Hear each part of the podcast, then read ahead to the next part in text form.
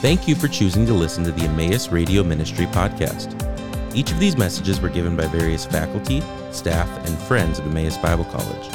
To view each series as a whole or for more information about similar Emmaus ministries, please visit concerninghim.com. Welcome back to our study of the book of Malachi. In our last episode, we considered Malachi 2 17 to 3 5. And in that section, Malachi takes an excursus of sorts, a sidebar, uh, to frame the importance of what he's saying in terms of the covenant and the future. Malachi's prophecy proceeds from one indictment against the small community of Yehud, uh, the remnant of Jewish people who had returned from the exile to live in the land, uh, to another. Malachi has laid out the problem with the priests in 1 6 to 2 9 and then transition to the problem of marital fidelity in 210 to 16. And then 217 functions kind of like a hinge. It confronts the lackadaisical attitude in the previous problems that said careful attention to God's law was unimportant. But 217 also introduces the next unit, which establishes the importance of preparation. We saw from last time that the overall idea is that the people were complaining about God's seeming absence, using this as a justification for their behavior. And Malachi responds that God is coming to accomplish salvation, but this will involve clearing the path, that is, removing the evildoers from their midst. With this in mind, we can look more closely at a significant and interpretive question Who exactly is coming? What I'd like to do in this episode is briefly explore some of the interpretive difficulties which make this passage so complicated. Uh, lay out a few different interpretations which are currently on the table and which scholars discuss. And then, well, because I just can't help myself, I'll give a brief evaluation and a suggestion as to which one I think is the most likely. However, I hope to communicate that this is far from an easy passage, and no matter what one's position is here, any interpreter should acknowledge that this is an ambiguous passage, and so we should hold our conclusions lightly. Now, at the end of the series, we'll see that Malachi 4 5 to 6 connects to 3 1, so that the messenger is seen as the returning Elijah. Now, there, we will explore something of the fascinating history of interpretation of this figure. Doing so will require that we appreciate that junctures like 3 1, uh, the passage is far from clear uh, in order to understand how later interpreters come to the conclusions they do. So, uh, there are a few major issues. Uh, first is the number of agents. We can take Yahweh as the speaker, uh, but when the text reads, Behold, I am sending my messenger, we then have agent number one, uh, and he will clear the way before me. And suddenly the Lord wait a minute, is that agent number one again? The messenger Yahweh sent? Or should we call that agent number two? When the Lord will come to his temple, which or whom you are seeking, and the messenger of the covenant. So, again, is this introducing agent number three, or is the and um, indicating an apposition so that the messenger of the covenant is the Lord, agent number two? Or does it jump back to the first messenger, agent number one, which whom you are delighting in? Behold, he, again, this could be agent number one, two, or even number three, comes, says Yah- Yahweh Sabaoth. And who will endure the day of his coming? Now, whoever this last person is, he's the one who will use the fire and the soap to make matters more complicated, again, the messenger could also be heavenly, like Zechariah's angel of the Lord. We also have the question of messianism. Should we take the Lord as a messianic prophecy, a prediction of the Messiah? Let's proceed by going through the text. So, verse 1 begins Behold, I am sending my messenger, and he will clear the way before me. We saw in our last episode that the imagery here is of a delegate preparing the people for the entrance of a coming king so they can make proper arrangements. The fact that the temple will eventually be in view suggests that uh, we can go a step further and see this as like a processional, a king coming into the temple. This idea is seen several times in the Old Testament, in the Apocrypha, and even in the New Testament. It was used in other ancient Near Eastern cultures, uh, though its impact on Jewish practice is debated. But the basic idea is that a king or a deity enters a city, but not just the city. The end destination is the temple, with people celebrating before him at his arrival, like a triumphal parade leading into the temple. We can think of like David with the ark in 2 Samuel 6, or Solomon in 1 Kings 8 or Simeon's parade into the temple after their victory in 2nd Maccabees. And of course, very famously, the Lord Jesus in the Gospels coming into the temple with the people shouting Hosanna. These are all significant examples of this motif. Now, there are several differences, and scholars predictably disagree about many of the details. But for our purposes, the important thing is that this was a well known practice to rejoice by having a king or deity enter a city eventually to the temple, uh, preceded by those who celebrated his coming. Uh, from this perspective, when we have uh, God sending a messenger in a procession, the most natural way to understand this is that a messenger comes first. Who is this messenger? Uh, well, the Hebrew, malak, uh, refers to both human messengers, like we saw when we introduced this book. Malachi means my messenger. And it also can refer to a heavenly messenger, that is, like an angel. Verhoef lists several views as to who this has been taken to be. He writes, quote, According to the various points of view, he is a heavenly messenger, that is the angel of death, with uh, several Jewish interpreters uh, listed. The Messiah ben Joseph, who would precede the Messiah ben David, a human being, the prophets in general, or an ideal figure. Perhaps it is more likely to construct a pyramid of forerunners, which eventually has its pinnacle in John the Baptist. End quote. This is, of course, the context in which the Gospels cite Malachi as they introduce John the Baptist. They connect this prophecy with Isaiah 40 and apply it to him. However, Matthew 17 suggests that John the Baptist didn't exhaust this prophecy and that the coming messenger still has a role to play, a view confirmed by Revelation 11. So Verhoef's pyramid may need yet another brick laid on the top of it. From the perspective of the exegesis of Malachi by itself, without quote unquote cheating by looking at the Gospels as like an answer key, it would be difficult to eliminate most of the options suggested above. However, it is highly likely that this messenger is the same as the Elijah mentioned at the end of the book. So this suggests an angel isn't in view. That also this also makes it unlikely that Malachi is referencing himself and his own prophecy in 3:1. So the text goes on. Uh, he will clear the way before me, and suddenly the Lord will come to his temple.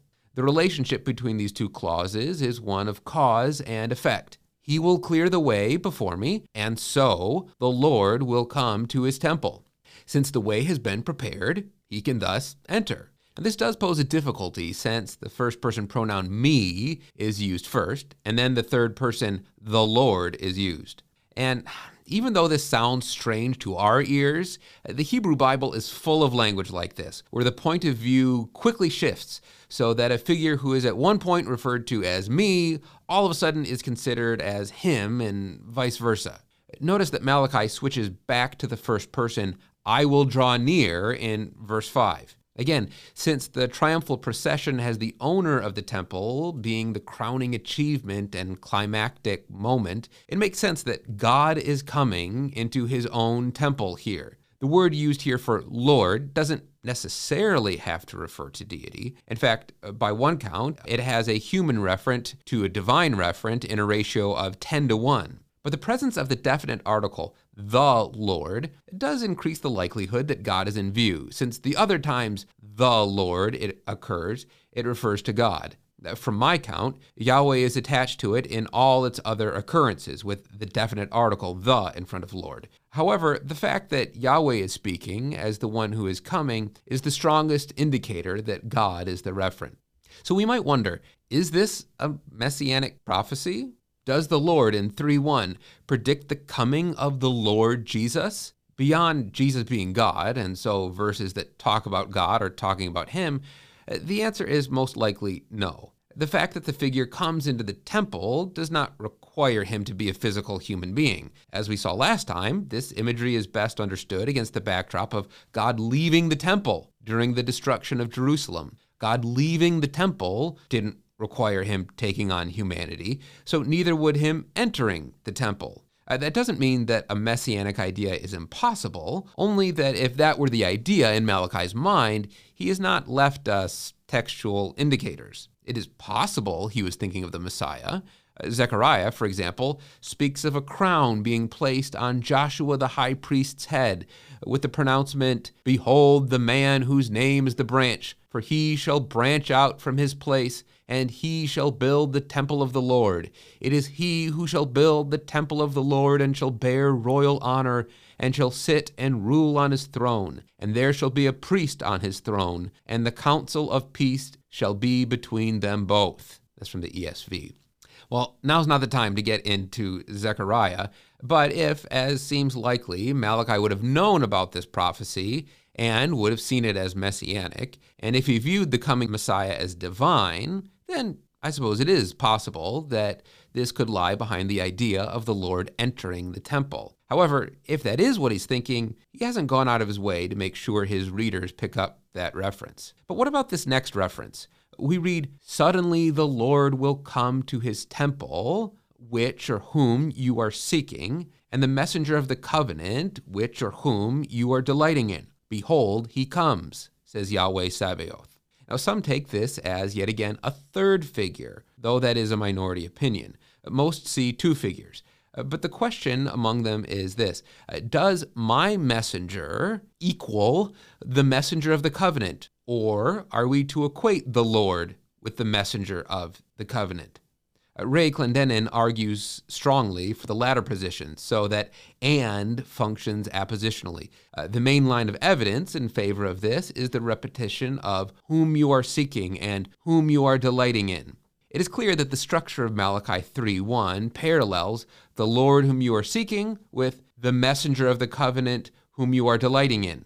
Now, as the strongest piece of evidence that the messenger of the covenant is a messianic prophecy being equated with the Lord, I find this unsatisfactory and am unpersuaded. Now, maybe I'm wrong, but I've got to call it as I see it. As long as I'm asked to do these episodes, you got to hear my opinion. Parallelism is a poor argument for identification.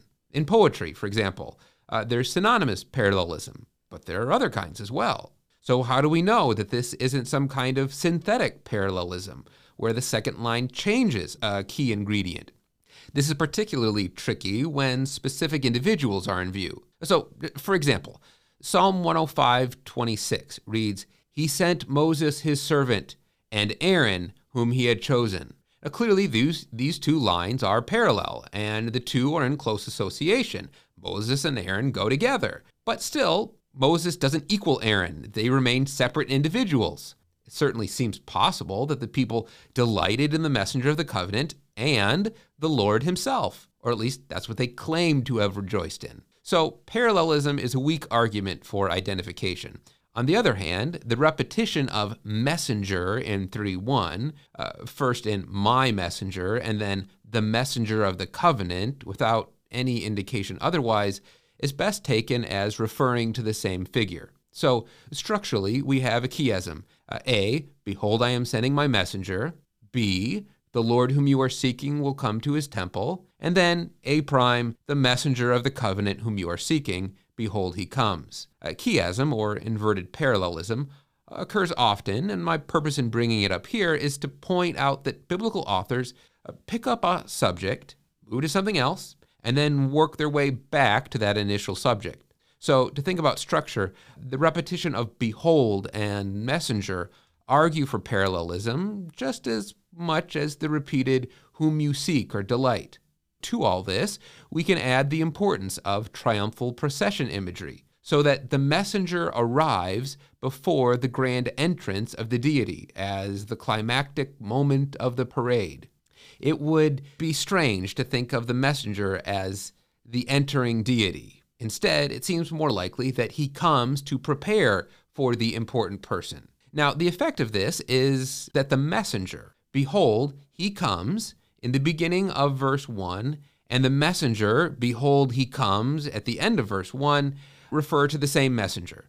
And this means that the work of destruction, the work of being a fire and soap, are accomplished by the messenger. In this reading, the bulk of 3 1 to 5 is about the coming messenger, and only one quick line has to do with the coming of the Lord into the temple. The reason for this is because Malachi wants to answer the question that was raised in 217 Where is the God of justice? His point is that God is coming to his temple, but before him must come the preparer, the one who will clear the way by destroying the wicked. While John the Baptist did not do this work, we will have to wait to discuss the coming of Elijah to see how this messenger has a role that is yet to be fulfilled in the future. Thank you for listening to the Emmaus Radio Ministry podcast. This ministry is possible because of the generous contributions from our partners around the world. For more information about partnering with us, please visit emmaus.edu/partner.